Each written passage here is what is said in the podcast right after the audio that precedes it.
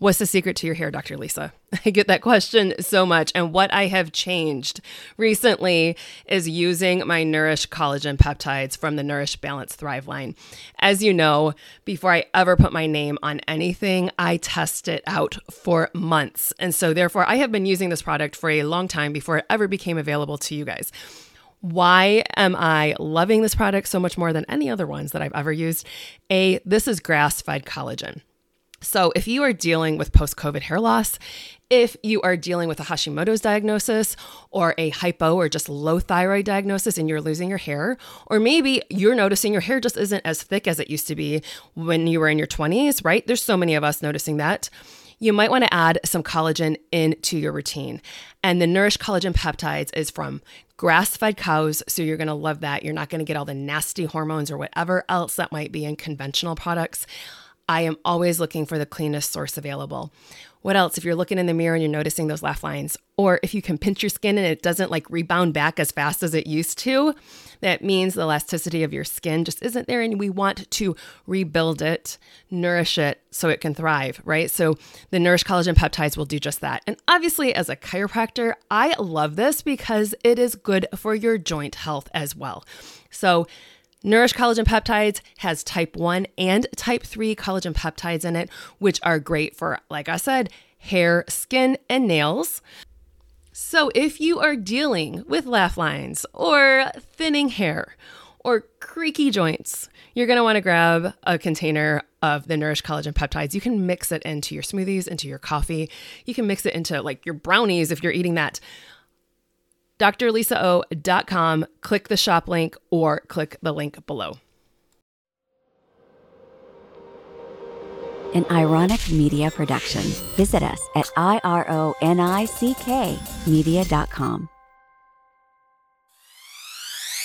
Hey there, Rockstar. I'm so glad you're here.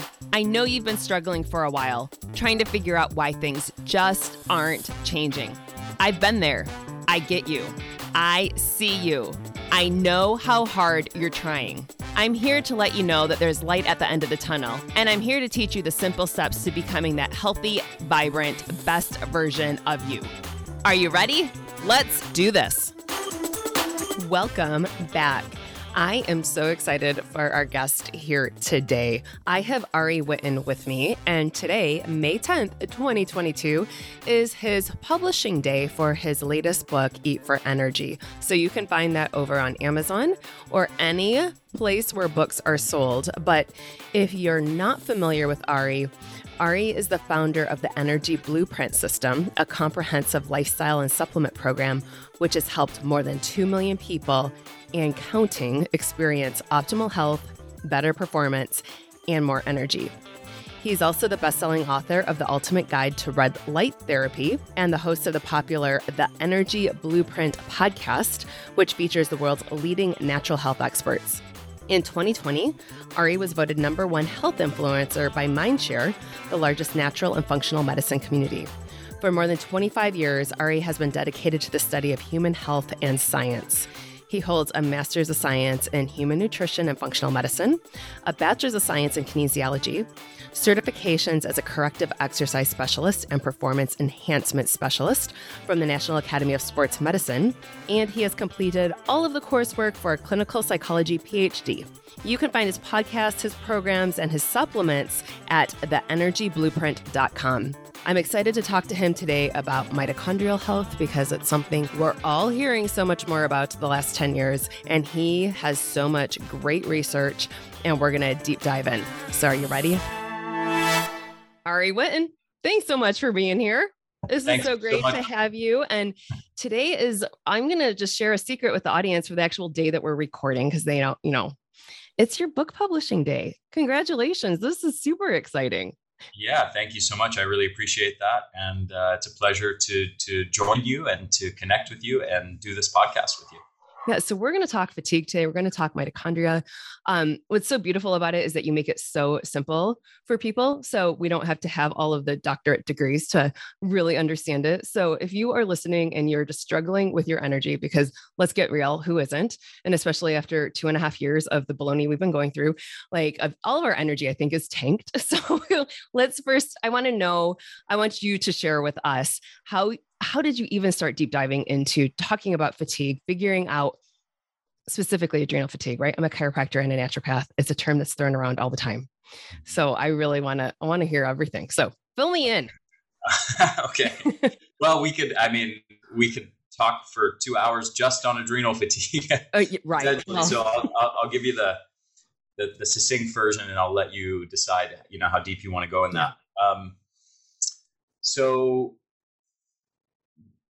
I've been studying health science since I was a little kid.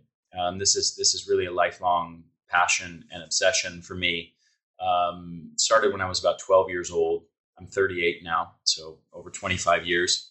Uh, that that's really just again kind of lifelong obsession of tinkering with my physiology. You know, it's um, I was biohacking long before biohacking was a term. Um, and and kind of the original biohackers were really were really bodybuilders, and they were doing it 50 years ago, uh, back in the 1970s, um, tr- working to, you know tinkering with all kinds of chemicals and steroids and stuff to try to alter their physiology, and um, and really sort of doing everything they could to do that, including lots of stupid stuff. I mean, lots of very dangerous chemicals and um, lots of I mean even injecting massive amounts of oil into your muscle tissue to create fake muscles and uh, you know um, not everything that was done in the name of biohacking was intelligent. Um, but yeah i mean I, I grew up in that world and my older brother was a personal trainer when i was a, when i was a kid and was an uh, aspiring bodybuilder who was being mentored by professional bodybuilders. And so and, and i i was always gifted with science. I had a, a, t- a natural talent for science. I mean i never tried hard in school. I was never pushed to do well, and I was never interested in school. But on um, you know national standardized tests in, in, in the United States when I was in high school, um, I only discovered this a few years ago. But I look back at these uh, these test scores that my parents pulled out of one of their safes a few years ago, and I was like 98th, 99th percentile in, in science in the country um, on these national standardized tests, um, really without without even trying, without mm. without any sort of in, like interest in pushing myself to do my homework or study hard or anything mm. like that. So I had that kind of natural talent for science, and um, and that was paired with this extreme obsession and passion for fitness and optimizing body composition, fat loss, muscle gain, the world of bodybuilding, and um, there's an exercise physiology component to that, and a biomechanics component to that, and a nutrition component to that. And that was really my world for many, many years, for over a decade. And uh, and I went on to do a bachelor's of science in kinesiology, and with emphasis in fitness, nutrition, and health. And um, was a personal trainer and nutritionist for many years, and you know certifications from the National Academy of Sports Medicine in terms of being a corrective exercise specialist, performance enhancement specialist. Worked with a lot of athletes, worked in a lot of rehab settings. Um, so that you know, and and and optimizing body composition was probably the big focus. And then in my mid twenties, um, I was living in Israel, working on a on a kibbutz, which is basically a communal farm, and I was doing um, I was doing really hard manual labor, um, working in the fish ponds. It was considered the most sort of physically intense uh, job, and in in the on the farm. You know, I was working with a lot of like badass guys, really hardcore guys who were all former uh, naval commandos and special forces who had been in wars, and they were, I mean, like and commanders in the military in Israel, and they were all just you know real kind of badasses, and um, and I had to sort of fit into that. And um, at the same time, I was with a group of a couple hundred uh, young kids in their 20s, like I was, uh, from all around the world, from everywhere from Australia to South America to all over Europe, and and um, and all these kids come there and they live there together. in sort of dormitories for uh, six months or so. And everybody works a job for half the day, and then they study Hebrew for half the day, and um, and it, in exchange for a place to live and food to eat, basically. Yeah. And um, during that time, I was living in a, in a room, kind of a mold infested room, and it was a kind of a party atmosphere. My my dorm was hundred feet away from the club, which every Friday and, and, Saturday night was booming till three in the morning, and so you couldn't sleep if you wanted to, you know, during those times. And uh, and it, yeah, it was a, it was a party atmosphere. So I I was um, probably going to bed at 1 p 1 a.m. and waking up at 5 a.m. to start my job. And then I, I, guess I got exposed at some point. I think my best guess is from sharing a water bottle during a soccer game with some friends. Um, I got exposed to Epstein Barr virus. And for people who don't know Epstein Barr virus, almost everybody gets it during their life. It's over 90% of people um, get it before the age of 40, I believe. And uh, it's an interesting virus because if it, it's kind of like COVID actually, in the sense that if kid, if you get it as a kid, it manifests mostly as a cold. And most parents who have a kid with Epstein Barr virus don't even think anything of it. It's just a common cold. It's one of many viruses that com- cause a common cold. But for some reason, when you get into your later teen years or your 20s or your 30s, if you get it then, it often manifests very severely. And uh, in the United States, we call it mononucleosis. And uh, in other countries around the world, they call it either glandular fever or the kissing disease. Um, I wish I got it through something a little bit more sophisticated than sharing a water bottle. But uh, um, so, yeah, so I, I got this. I was kind of, it manifested very severely. I started to have my whole throat become extremely swollen and painful and filled with pus. I went to the doctor.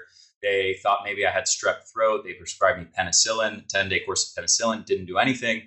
Um, just got worse during that time. And then, you know, as it kept getting worse, I saw other doctors. Nobody could figure it out. And then eventually someone thought to test me for Epstein Barr virus. And, uh, and then, like, you know, probably six weeks into the whole thing, I finally got a, the, the, the labs back saying, you know, my titers were off the charts for Epstein Barr virus. And at that point, it was like, okay, you've got Epstein Barr virus. Great. You figured it out. But uh, we have nothing to offer you. You know, you know, there's nothing that they can really do for you. Mm-hmm. So I wasn't really better off in any way for having that diagnosis. Um, meanwhile, you know, I'm in this environment, as I said, working a very hard manual labor job and with you know surrounded by kind of these badass dudes with a lot of pressure on me and um, one of the problems with that that sort of exacerbated things further for me was I, I was pretty debilitated for several weeks. I couldn't. Yeah. I, I mean, I was pretty much bedridden, and I couldn't eat. I couldn't swallow food because of how painful my throat was and filled with pus and uh, and so I was living off broth. I lost about 35 pounds in the span of a month, because I couldn't eat food. Yeah. And um, and then I'm like weeks are going by. I'm not getting better, and you know everybody's around me like not really understanding why I you know like maybe thinking I'm a hypochondriac or something right. like that. Like hey, you know why you, it's fine if you get a cold and you're sick for a week and you can't work, but hey, you know it's been three four weeks. You got to get back to work and and I also didn't want to be perceived as a sissy, and you know, especially by these kind of badass guys I'm working with. So I'm pushing myself to go back to work and try to work in 110 degree heat, doing hard manual labor job, and uh, you know that that obviously didn't help my recovery process. Um, but the the end result of all of this was I ended up being very sick for many many months, uh, and and having even after sort of the Epstein Barr virus symptoms went away, I was left with pretty debilitating chronic fatigue for almost a year after that. And being an athlete, being this fit guy, and really into fitness and, and bodybuilding, weightlifting for my whole life prior to that, um, it really rocked my world. because I had always been fit and healthy and energetic. And now for the first time, this this thing called energy was taken away from me. And I watched really as almost every aspect of my life deteriorated as a result of that. You know, my relationship with my girlfriend at the time, my friendships with people, my ability to pursue my goals um, in, in school and career, um, just hanging out with friends, playing a soccer match, you know, um, everything just kind of fell apart because I didn't have energy. And that was kind of the catalyst that shifted my focus from all these years of being interested in, in fitness and body bodybuilding and body composition um, to being fascinated with energy. And at the same time, you know, I was seeing doctors, conventional doctors for chronic fatigue, and they basically had nothing to offer. And I can we can talk specifics of mm-hmm. what they have to offer um, if you'd like, and I can I share some good data on that. Um, and then I, you know, saw a lot of alternative practitioners and functional medicine practitioners who all were diagnosing me with adrenal fatigue. I even got a test for cortisol. Right. The test came back normal. I had normal cortisol. Now, I, I was still kind of inclined to believe in the adrenal fatigue thing. So I read tons of articles and watched lots of videos and um, read books on adrenal fatigue and took all the herbs and followed all their prescriptions. And I actually, I was such a, I became such a believer in adrenal fatigue that it, when I discovered that conventional medicine basically brushes off the whole thing of adrenal fatigue as nonsense and pseudoscience, it actually really irked me. And I sort of had like a personal vendetta to go stick it to them and, and, and prove that adrenal fatigue really was real. And that's what I had. And, um, and so I started going, diving into the scientific literature on that. And, um, and this is where we could go into yeah. a, an hour long discussion just on this topic. But the, the, the, the gist of it, the very short version, I'm happy to dig deeper if you want, but the very short version is I ended up basically discovering that I was wrong and that, you know, sort of my desire to stick at them and, and, and stick it to them and prove that adrenal fatigue was real really kind of got thrown back in my face as I started to dig into that scientific literature and really discover that actually the science doesn't really support the idea that adrenal fatigue is even a thing let alone the primary cause of uh, most people's chronic fatigue. So um, at that point, that was kind of the, the big catalyst for me to shift all my focus from away from you know a decade plus of being obsessed with fat loss and body composition and muscle gain to energy because I hmm. realized like these conventional doctors don't have it figured out. Alternative and functional medicine world are obsessed with this thing adrenal fatigue and that's that's not what's really going on. So what what the heck is really going on? And that's that's you know really been my obsession for the last 10 years is kind of building out a real scientific framework of what regulates human energy levels. So let's talk about it. Like what are some of the the biggest things for fatigue? Because like you had just said you get this diagnosis and i see it in the practice too. Mds are so easy to like pass that out along with fibromyalgia. Those are like the two diagnoses that people walk in this is what I have. We don't know what to do. Right. Exactly. But we know, and I, I'm sure you see it too with fibromyalgia, like we've got to go back to nutrition. We're looking at so many things that way. Um, but so what are some of the, what have you found? What is it for, uh, for fatigue? Yeah. If it's not adrenals, then because yeah. I know this is what people are saying. Wait a minute. yeah. Well, it's it's interesting because there are many dozens of different mechanisms in the body and, and you know physiological pathways that are in one way or another related to energy. You know if you've got low testosterone you might have low energy as a symptom. If you've got low thyroid hormone you might have low energy as a symptom. If you've got sleep deprivation you're going to have low energy as a symptom. If you've got poor nutrition you might have low energy as a symptom. If you've got if let's say you actually do have low cortisol let's say you've got addison's disease which is a, a rare um, true adrenal insufficiency that can cause the symptom of fatigue. Um, let's, I mean, I, I could go on. There's many, many other, I mean, we could talk about the pathways through which cortisol impacts it and blood sugar levels impacts it. Um, and inflammation and oxidative stress, and we can talk about um, thyroid hormone and yeah. testosterone and melatonin and right? I, like I love the melatonin portion, but even let's talk about the inflammation. Let's talk about the mitochondria because let's first off explain to everybody, you know, I remember biology class is the powerhouse of our cells, right? right. And it's something I think at least in the holistic world, people are talking more about mitochondria now. So let's deep dive in because there's yeah. so much more here. And I mean, even toxicity levels, like what have we been exposed to can damage so much, right? right. So, right. So, yeah, we, we have this long list of things that are in one way or another directly or indirectly related to energy involved in energy production. But what is really controlling it, the thing that's the most upstream, that's actually regulating and like telling the big boss that's telling all the other mm-hmm. systems of the body um, whether or not we should be producing abundant energy or very little energy is actually mitochondria.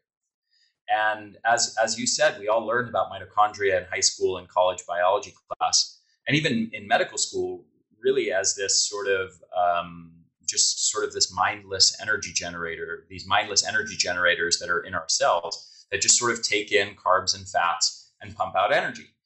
Um, they are certainly not presented as any kind of big boss that's really upstream that's deciding things. It's it's sort of like yeah, you they just take in carbs and fats, they pump out energy. Well, it turns out in the last uh, 10 years, there's been a pretty enormous um, sort of revolution around our understanding of mitochondria. That's still actually not really well known, um, but is revolutionary in terms of understanding health. And that is that mitochondria actually have another role beyond their role as energy generators.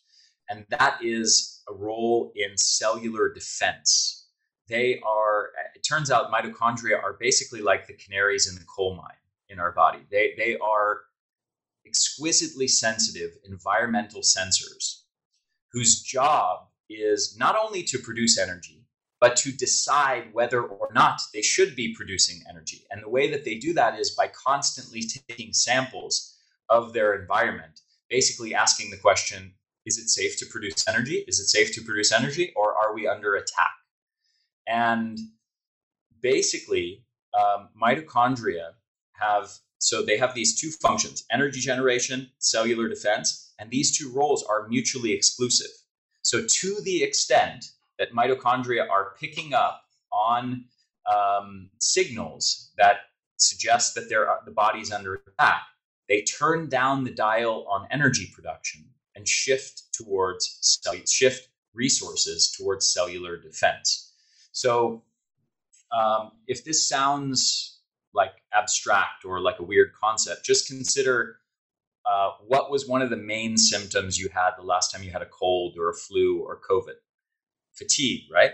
Mm-hmm. And that that that is literally the mitochondria going, hey, we're under attack. Let's turn down violent energy production. And this is actually uh, an adaptive mechanism. Okay, this is part of our body's innate intelligence. How we respond to uh, an infection or uh, an injury will do the same thing. Like if you severely, you know, scrape your body up, you fall down the side of a cliff, or you sprain your ankle or break a leg or something like that, um, you will have a reaction where your body has much less energy. Um, and the reason why is because mitochondria can sense the presence of uh, a few different things. They can sense the presence of increased levels of inflate, inflammation, inflammatory cytokines, um, oxidative stress, and cellular damage. And by virtue of detecting those three things, they can basically sense the presence of almost every type of stressor imaginable. And in response to extreme, to, to higher levels of these kinds of stressors um, or threats present in the body, they again, turn down the dial on energy, shift resources towards cellular defense. So imagine, uh, let's say you're in the Ukraine right now and you're in some, you know, inner city environment, and now the Russians are attacking. They throw poison gas in the streets, and uh, you know you've got this this this poison gas that's that's going through the air.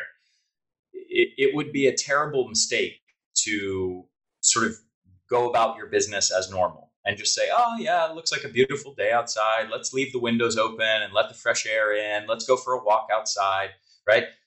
When you're under attack, you seal the windows off, you seal the doors off, you lock yourself inside. And, and that's what mitochondria do. Um, and that's what their role is to orchestrate uh, and coordinate that kind of response in the body uh, in response to being under attack. So, from this model, basically, our our energy levels are essentially a reflection of the degree to which our mitochondria are picking up on threats and stresses in our environment. And in response to any number of like your total body stress load, everything from nutritional stressors to sleep deprivation to psychological stress to light deficiencies and toxicities um, to environmental toxicants to you name it, every type of stressor imaginable, they are going to turn down the dial on energy production because that's how millions of years of evolution built us to survive periods of, of stress. So then a couple light bulbs went off for me because I feel like we're seeing a lot of um, with like long haulers and what I have seen is that a lot of these people have had a lot of different toxic environments that they might not have realized beforehand. So here, their mitochondria are already stressed. And then they had that additional stress of this, you know, disease process or this virus. And so therefore, their body just can't kick out of it. Mm-hmm. okay. Yeah. And, or, and there is there is an element, this is introducing a bit more complexity. Um, but there is there is an argument in in the literature um, to support kind of an idea of the body, excuse me, the body being locked into this cell defense mode, what's called in, in literature by by a researcher named uh, Dr. Robert Naviaux, who runs a lab for mitochondrial medicine at the University of California, San Diego. He's kind of the main scientist who discovered this, and he coined the term the cell danger response. And um, I've been fortunate enough to actually spend some time with him in person. And he, he argues that it's possible for the body to become actually locked into the cell danger response, even maybe when the environment is, um, is okay. So, as an analogy to kind of understand everything I've talked about, um, think of what bears and squirrels and some other animals do during harsh winters when when the environment gets very harsh they they shut things down they mm-hmm. slow their physiology way down they basically they go into hibernation which is basically like a super deep sleep where their physiology is sort of just doing enough to stay alive but totally minimizing all energy production and energy expenditure so that you don't really need to even be awake and find food. You can just sleep for months, basically. Now, um, other animals, other animal species, uh, simpler animal species like um, roundworms and many animal species, even things like tardigrades, which are these little microscopic water bears that are in every drop of water around us. Um, they basically, it's been shown that they can survive all kinds of extreme environmental circumstances um, everything from extremes of temperature, being in outer space and being in like negative pressure environments or super high pressure environments, um, 100 degrees below freezing or burning hot temperatures. Uh, and, and they can survive by basically being in a state of dormancy. Um, in worms, it's called dauer.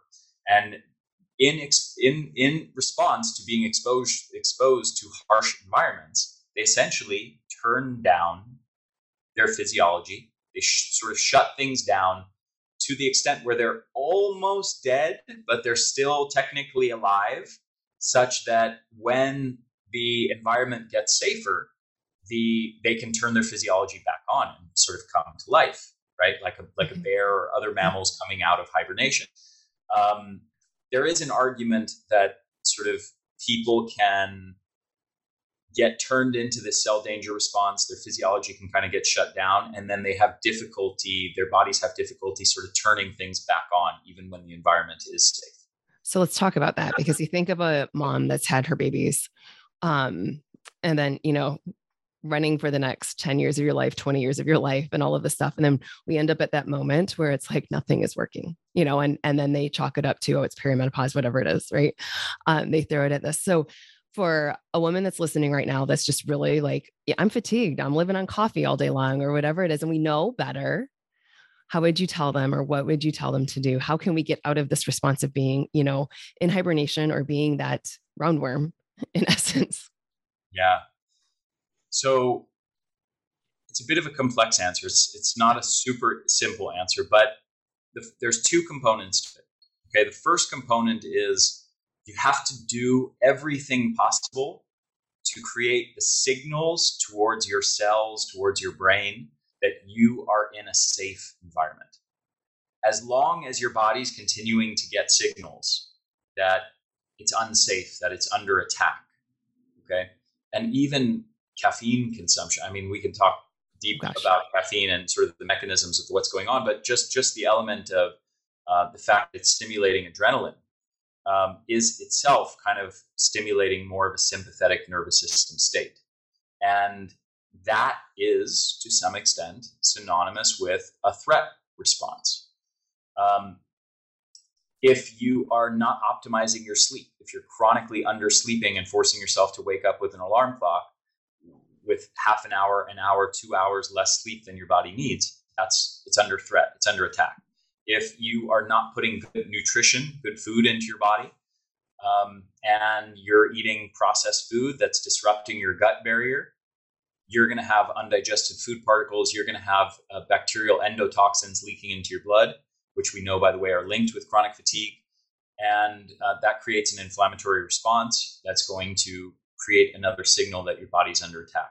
If you're drinking alcohol every night, if you're being exposed to lots of environmental exposures because you're putting all kinds of personal care products in your body with uh, endocrine disrupting chemicals or heavy metals and things like that, if you're eating food with heavy metals, if you're breathing in lots of chemicals from the, the rooms, the office space you're in, or your home off gassing chemicals or people's perfumes and all kinds of things like that, all of these uh, are, are going to be perceived by your body as threat signals. So to you know sort of the first fundamental task is removing as many triggers of the danger response as possible creating a really safe environment for your body so it can get the message that it's safe. It's safe to turn the energy producing machinery back on.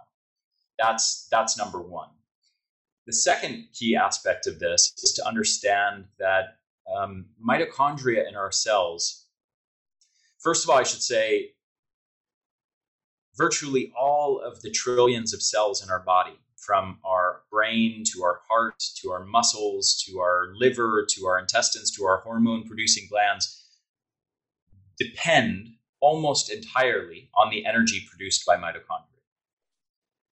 Now, if you, those mitochondria are not producing enough energy, um, every job that those tissues that I just mentioned do, whether it's the brain or your thyroid gland or your liver or whatever, is, is going to suffer. Is going to not is going to do its job less well. Now, you have to also understand that mitochondria aren't just these static creatures that either are on the on or off position. Kind of that's that's a little bit of the picture I've painted so far is really like just we have these mitochondria in our cells they produce energy but to the extent that we're exposed to environmental stressors they're turning down energy production there's one other key piece of this story which is we can either have cells that are filled with mitochondria big strong healthy mitochondria and lots of them or we can have cells filled with weak fragile dysfunctional mitochondria and the most important part very few of them. Okay and to give you some specific numbers, it's been shown that on average, people lose about 10% of their mitochondrial capacity with each decade of life, such that a 70 year old, a typical 70 year old, has only about 25% of the mitochondrial capacity of a young adult. Now, what's really interesting about that and and by the way, they do these studies by physically taking muscle biopsies, sticking a big hollow needle into a person's thigh, pulling out a chunk of muscle tissue, sticking it under a microscope, and literally counting the number of mitochondria that, that are in those those cells. Um, it's also been shown. This is a really important part because um, many people listening to this might think, based on what I just said, oh, that really sucks that we lose mitochondria with aging But it's a Well, choice. it's- It's yeah, it's, it's it's been shown that in 70 year olds who are lifelong athletes and exercisers, they have the same mitochondrial capacity as a young adult. I love it. Okay. So, so what this means is that the loss of mitochondria is not a function of aging per se. It's not a natural process of aging. It is actually the result of modern lifestyles leading to uh, w- which which are deficient in hormetic stress, which are deficient in the stimulus that challenges mitochondria and makes them work. And and hormetic stress is um, there are many different types of hormetic stressors. Uh, exercise, all the different subtypes of exercise, things like breath holding, things like fasting, heat exposure, cold exposure, uh, many different types of phytochemicals are uh, in this category of hormetic stressors. They temporarily stress your mitochondria, but in the process, stimulate them to grow stronger. In the same way, just to maybe for people to visualize this dynamic better, um, if you work a muscle by challenging it, by lifting a weight, it stimulates it to grow. Okay? You're, you're challenging it, and it responds to that challenge by adapting, by growing stronger and bigger. Right. On the other hand, if you don't stimulate a muscle, let's say you've broken a bone and you've put that arm or that leg in a cast, what happens literally just in the span of six or eight weeks of wearing a cast and not using that muscle tissue? Right. The body basically says, hey, we don't need all this energetically demanding, energetically costly tissue. It's obviously not needed for survival, so let's get rid of it. And the, the body's ruthless about mm-hmm. getting rid of tissue that is not needed for survival. So, to, to the extent that in the span of two months of wearing a cast, your arm or your leg muscles will shrink to half the size of the other ones. Okay, so if that happens in two months, you can imagine what happens internally at the cellular level, at the mitochondrial mm-hmm. level, over years and decades of, of disuse, of not challenging those mitochondria with hormetic stress. So the, the modern lifestyle is because it's devoid, for the most part, of these various hormetic stressors, the body goes, "Hey, I guess we don't need so much mitochondria. Let's let's start dumping these. Let's start letting them letting them go away." Now, just to tie things together, whether or whether you have cells filled with lots of mitochondria or very few mitochondria relates back into the cell danger response, relates back into um, what I was describing as far as mitochondria's role in um, in basically being able to handle stressors. Okay, this is something I call the resilience threshold. So uh, let's imagine there's a, a building on fire right next to us. You and I are together right now. There's a building on fire next to us.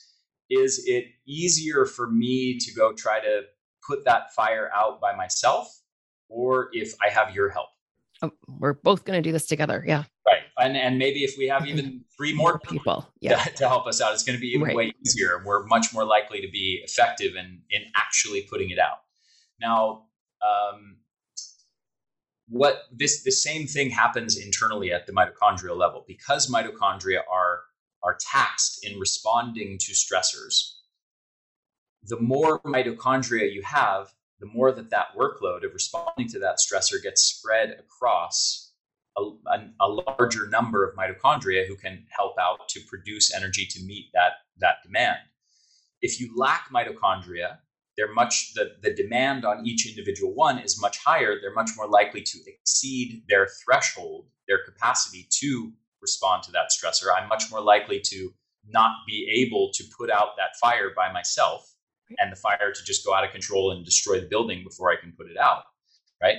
And um, and if that happens, then I've exceeded that resilience threshold. And that's where you get the symptom of fatigue. That's where the mitochondria will actually turn off or turn down energy production and shift resources towards cellular defense when they're um, trying to meet a level of stress that they're unable to adequately respond to and maintain health and homeostasis and high energy levels. So, the more mitochondria you have in your cells, the more robust your mitochondrial network is, the more, the higher your resilience threshold, the bigger your capacity, the bigger your resilience and resistance to a broad range of stressors to to um, be able to meet that energetic demand and maintain health in homeostasis and high energy levels. So, again, just to recap, it's the combination of basically um, the, the two things that we need to work on are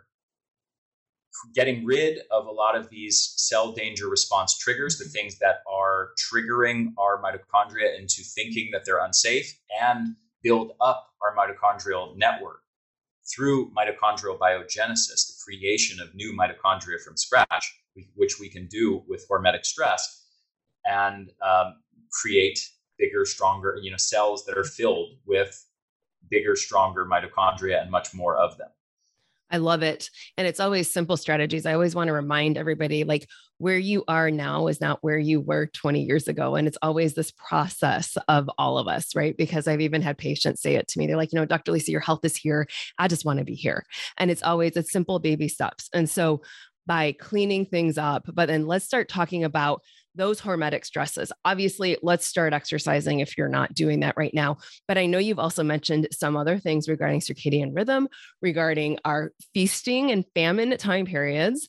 Because I know you've said it, and I see it too, where I will start people up with intermittent fasting, and we start out with some people literally at 10 hours. It's it's sad because I didn't realize how many people actually wake up in the middle of the night for a snack. And so we need to look at that. So let's deep dive into some of these strategies that they can implement. And you don't have to do it all this weekend. Again, it's a process. And your mm-hmm. body, like I always give your body good stuff, it's going to crave even more. Yeah, absolutely. Okay, where do you want to start? Oh, let's well, let's start out. Let's um let's start out with with uh fasting. Let's do that. I do want to also cover melatonin because I think that's a huge thing. Okay, so, cool. All right. So let's let's lump everything under the broad umbrella of circadian rhythm. Yes. Okay, so um, we have we have a circadian rhythm, a central clock in the brain, and we have peripheral clocks throughout our tissues.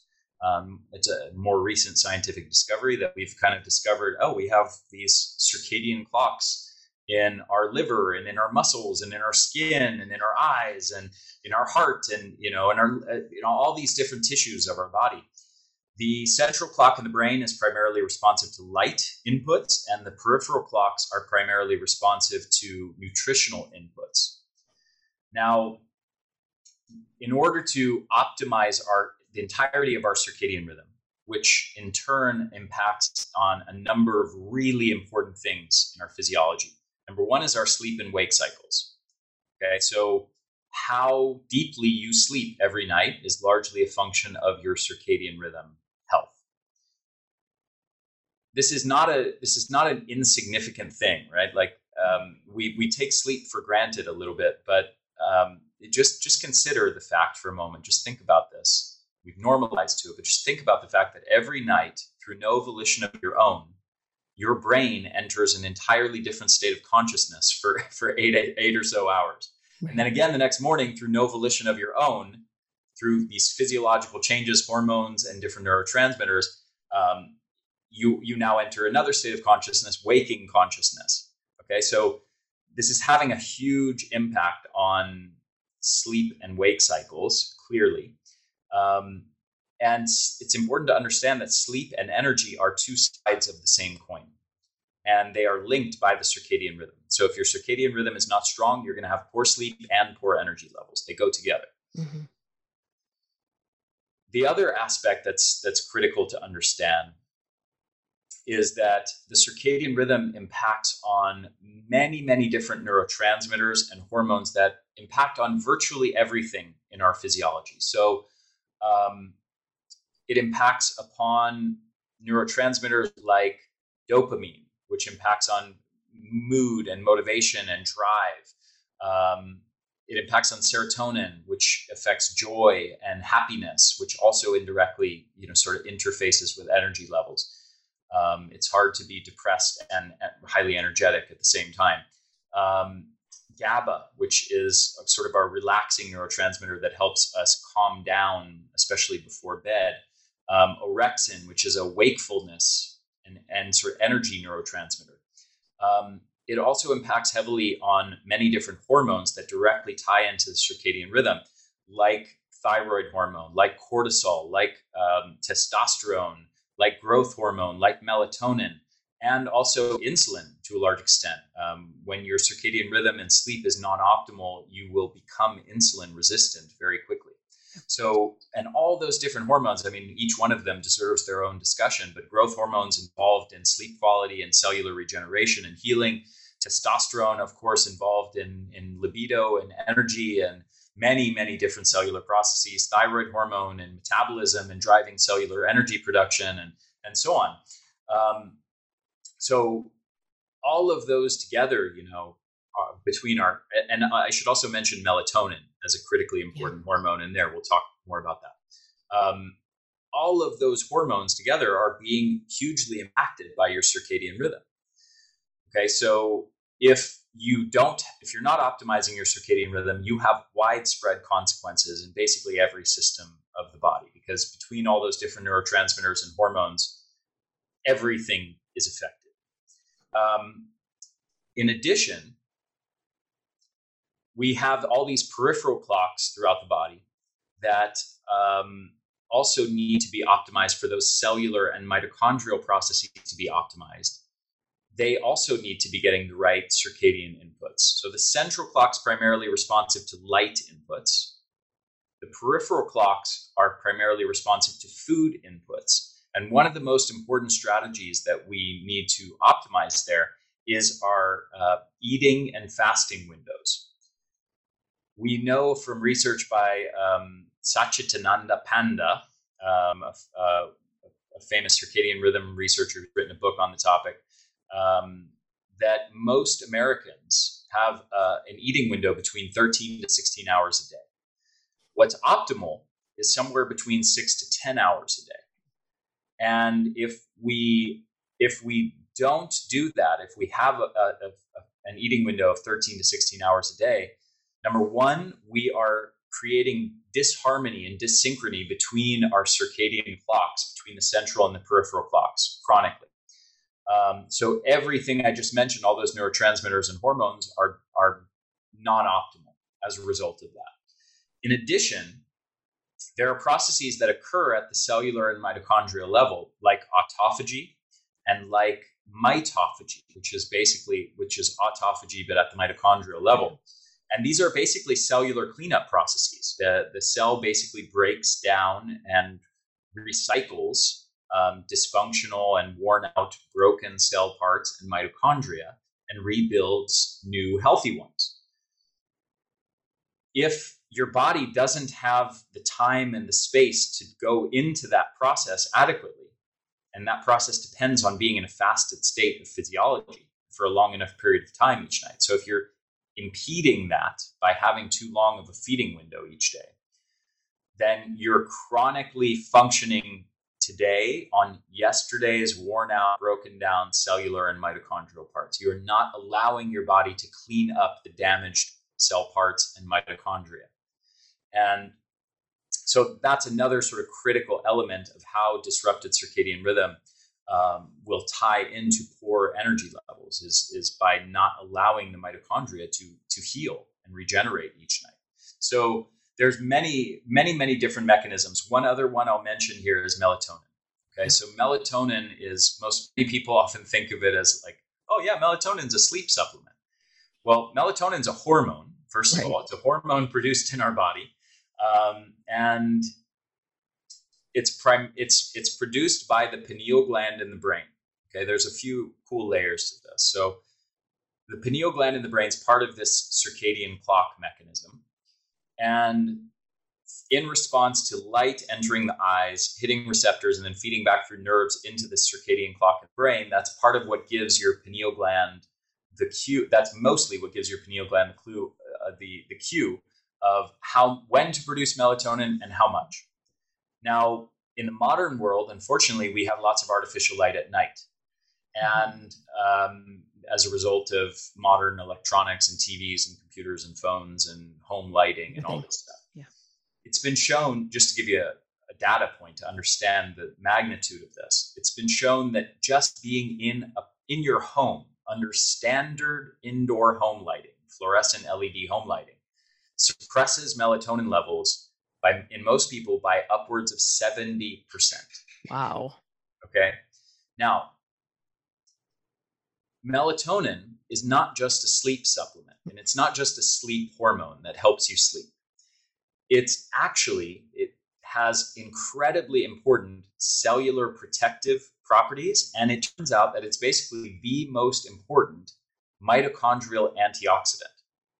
Okay? So melatonin gets into your mitochondria and it protects them from damage. It also interacts with all the internal antioxidant systems inside of mitochondria that produce this. This is really how our cells control and, and mitigate, prevent damage from accumulating through this internal antioxidant system called the, the ARE, the antioxidant response element.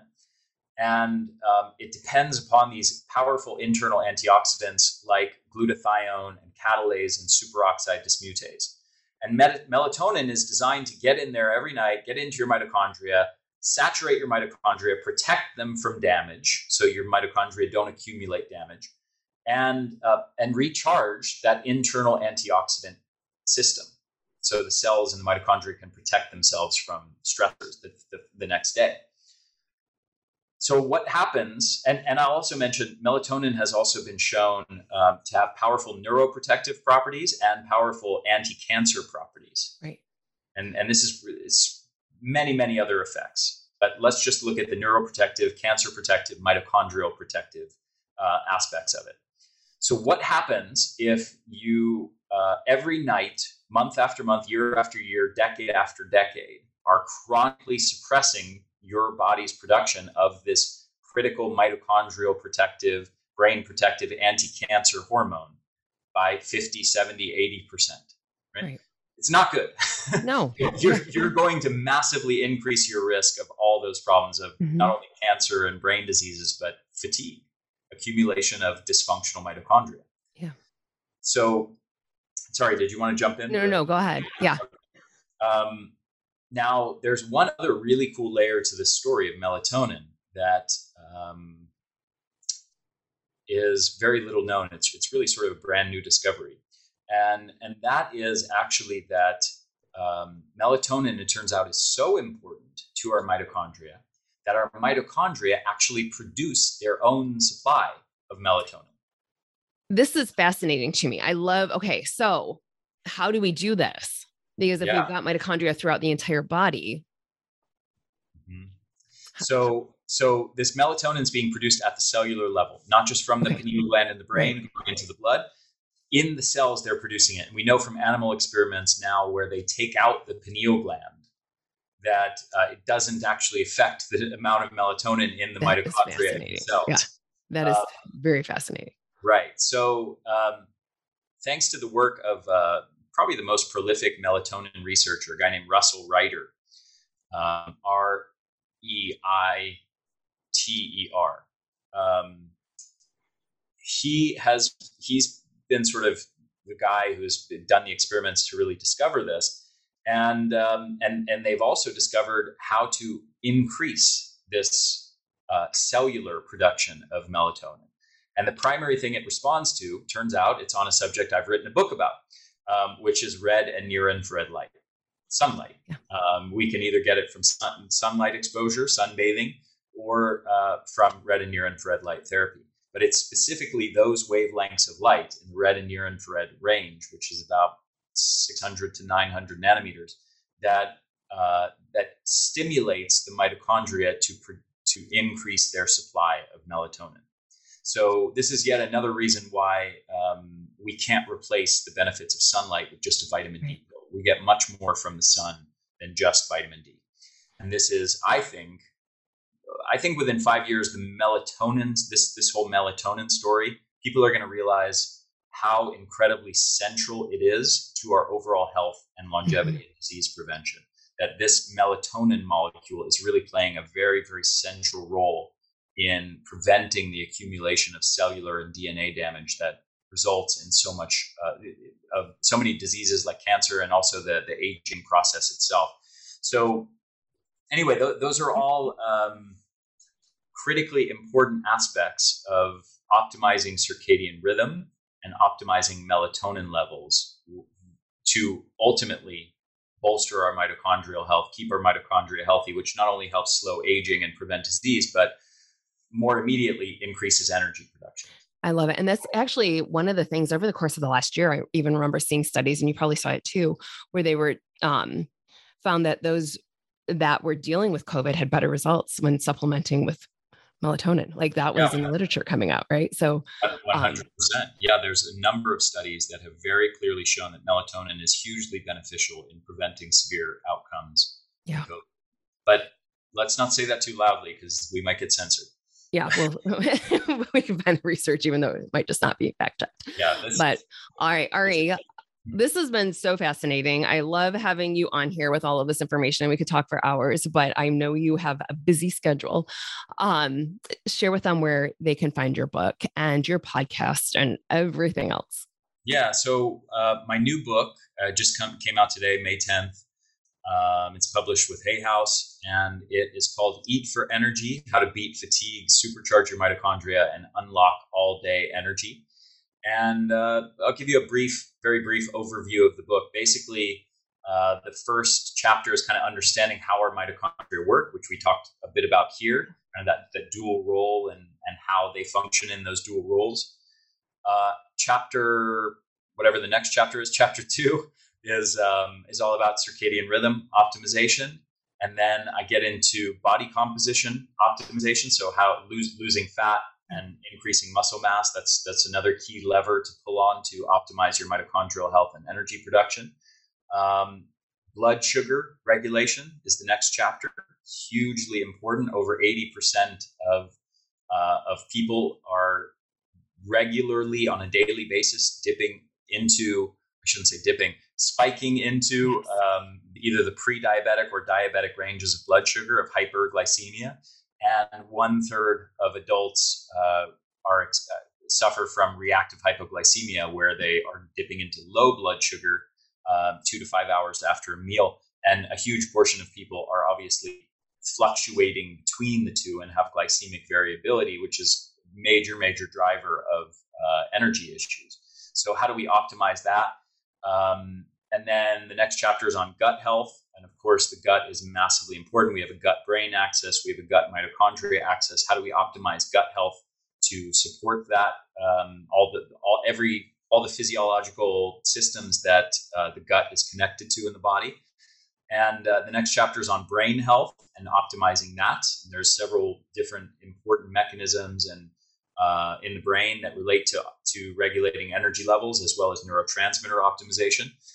And uh, and then the, part two of the book is all about superfoods and supplements, science backed supplements for enhancing energy production. And this isn't like, hey, take caffeine and stimulants, right? Right. Um, actually, we didn't get a chance to talk about it, but caffeine and stimulants are actually very counterproductive for your energy. They give you uh, an immediate quick boost, but if you rely on them on a daily basis, they will destroy your energy levels. Right. So, um, in in I, this one chapter alone on supplements is worth the entire price of the book easily because it you just you can't find that information compiled like that anywhere else. To have all of this list of supplements that have proven research to support um, enhancing mitochondrial health, enhancing more importantly the end result of increased energy levels.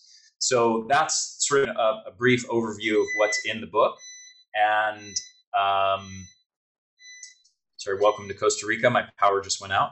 Oh my back, that's my battery backup uh, system that's beeping there. So please don't mind that. This is a normal daily occurrence here in Costa Rica. Um, so yeah, that's that's an overview of the book, and um, you know it's it's absolutely packed with with science backed strategies to optimize your energy levels and brain function and longevity and so much more. And the, the last thing i'll say on it is um, this is not some you know wacky extreme diet where i'm saying hey everybody else has got it wrong. Really it's not it's not uh, low fat and it's not vegan and it's not paleo and it's not keto. Everybody's got it wrong. Really it's this other the, the one true best human diet is this thing. It's not like that at all. This is a totally non-dogmatic approach to nutrition. It's very flexible. I'm basically giving you dozens i'm like like a buffet of dozens of different nutritional strategies that you can pick and choose from and implement them flexibly in your life and implement them. They can be plugged into any dietary pattern that you might be on now, whether you're eating keto or vegan, Perfect. paleo, or anything else. So, um, yeah, it's it's really sort of like a buffet in that sense, non-dogmatic buffet. And they can find this at your website, right? Theenergyblueprint.com. Yeah, the best place. Just go to Amazon and okay. Yeah. Awesome. Thank you so much for your time today, Ari. This has been so fabulous. And I know everybody is going to gain all sorts of nuggets of information from it. Yeah, thank you so much for having me. It was an absolute pleasure. Did you like that episode? I absolutely love having the opportunity to interview some of the best and brightest guests and to share them with all of you. So, if I may ask you a huge favor, I would love it if you went on over to Apple Podcast and gave us a review. I personally read each and every one of them as they come in, and I am always inspired by your feedback. So I would be so appreciative if you did that. And here is the legalese. All content provided by Dr. Lisa Olszewski and her guests in her programs, including this podcast, her website, summits, and other platforms, is for educational and informational purposes only. Always seek the advice of your physician or another qualified health provider before you make any changes to your health routine, especially related to this content. Ask your physician questions about medical conditions. No statement has been evaluated by the Food and Drug Administration, and products mentioned or discussed in these programs are not intended to diagnose, treat, cure, or prevent any disease. I hear it all the time. How do I get my kids to eat fruits and vegetables? How can I get them to take a multivitamin? Or even for our adults, I hate fruits and vegetables. How do I incorporate some of the great benefits of this? This is why I created the Nourish Super Greens and Super Reds. You are going to love them. They are all organic. You have organic green blend and an organic red antioxidant blend. But what else I love about this? I brought in immune support as well. So we have such amazing superfoods, all of the different mushrooms that are in there, along with digestive enzymes. And you can just mix it into your smoothie. You can mix it into some water, but it tastes good. There are no added sugars. You're going to love it. So just click the link below or go to drlisao.com and click the shop button.